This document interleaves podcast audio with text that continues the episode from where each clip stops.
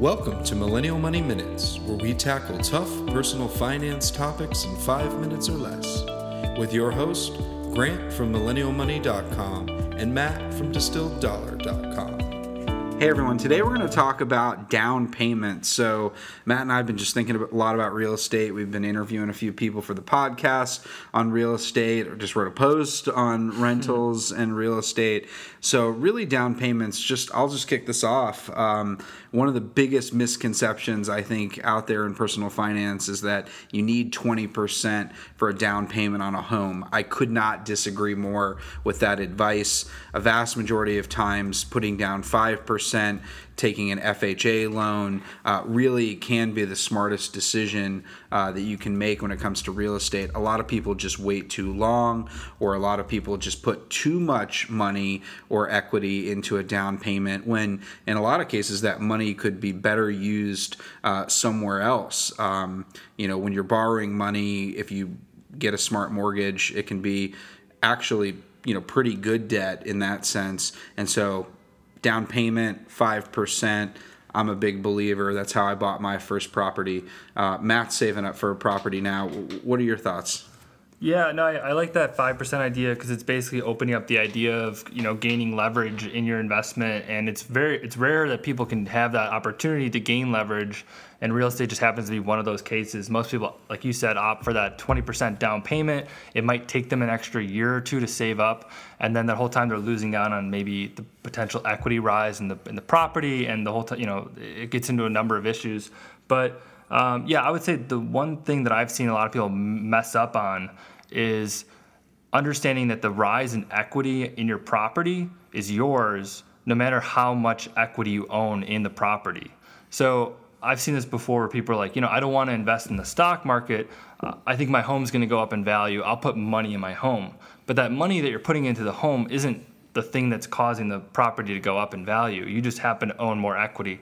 So that equity is just sitting there, you know, and it kind of you know earlier we were talking to a few people and it's the idea that you know that money isn't being put out in the market or to work for you. It's not in other real estate investments. So it's just sitting there. Yeah it's just sitting there. And i think there's a lot of mistake people make is that they put down a larger down payment. I know some people have put down 30 40% down payments when in a lot of cases that equity after 20% it's going to grow as matt said and that money could be better used somewhere else probably put into the market. Yeah one, one well i'll say one caveat here on this whole idea of increasing the home equity. Some some people they just want to own the home, and, and I understand that. So maybe you know you're the type of situation where you know you want to optimize your financials, you want to leverage out everything, but you know your fiance doesn't want to do that, your wife, uh, you know, or your husband doesn't want to do that, so you want to own the home. So then all you have to do really then is look to that next property if you're interested in real estate. So own the home, you know, do all the things we're talking about, frugality, save up,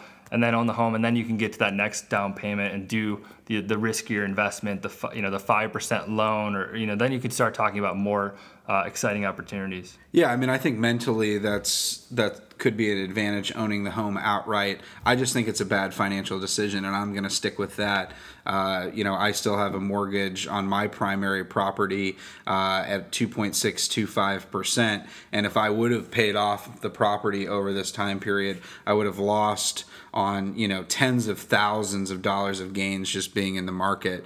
Um, the one point I'd like to add with the five percent down payment um, is you have to pay private mortgage insurance or some form of mortgage insurance, which is basically insurance that if you default on the loan, uh, you know the bank uh, the bank doesn't lose money, and you know that's something that you know is often a very small percentage of the purchase price. It's nothing to be afraid of. Um, it's just a little bit of extra yeah, it's money. Just one extra month. number to calculate into the overall numbers. Yeah, and then when you know you get that 20% equity and you can get that 20% equity through appreciation so the property going up in value which is what happened to me. I put down 5% the property value grew so quickly that 20% was reached literally i think in the first 8 or 9 months. I was able to then refinance yeah, so and one one let I mean yeah, so refinancing at twenty percent is obviously a, a, great idea to get rid of the PMI, or you can even uh, refinance and, and, and, leverage out more of the equity. The last point I would make is that